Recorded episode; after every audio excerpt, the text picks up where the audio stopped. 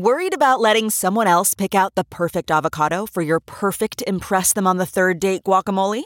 Well, good thing Instacart shoppers are as picky as you are. They find ripe avocados like it's their guac on the line. They are milk expiration date detectives. They bag eggs like the 12 precious pieces of cargo they are. So let Instacart shoppers overthink your groceries so that you can overthink what you'll wear on that third date.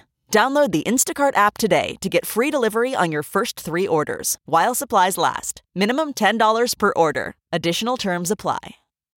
How to cope with stress at work. I'm Dr. Drew Ordon, host of The Doctors, and these are the doctor's orders. Headaches, stomach aches, insomnia, and high blood pressure are just some of the problems that can result from a high stress work environment.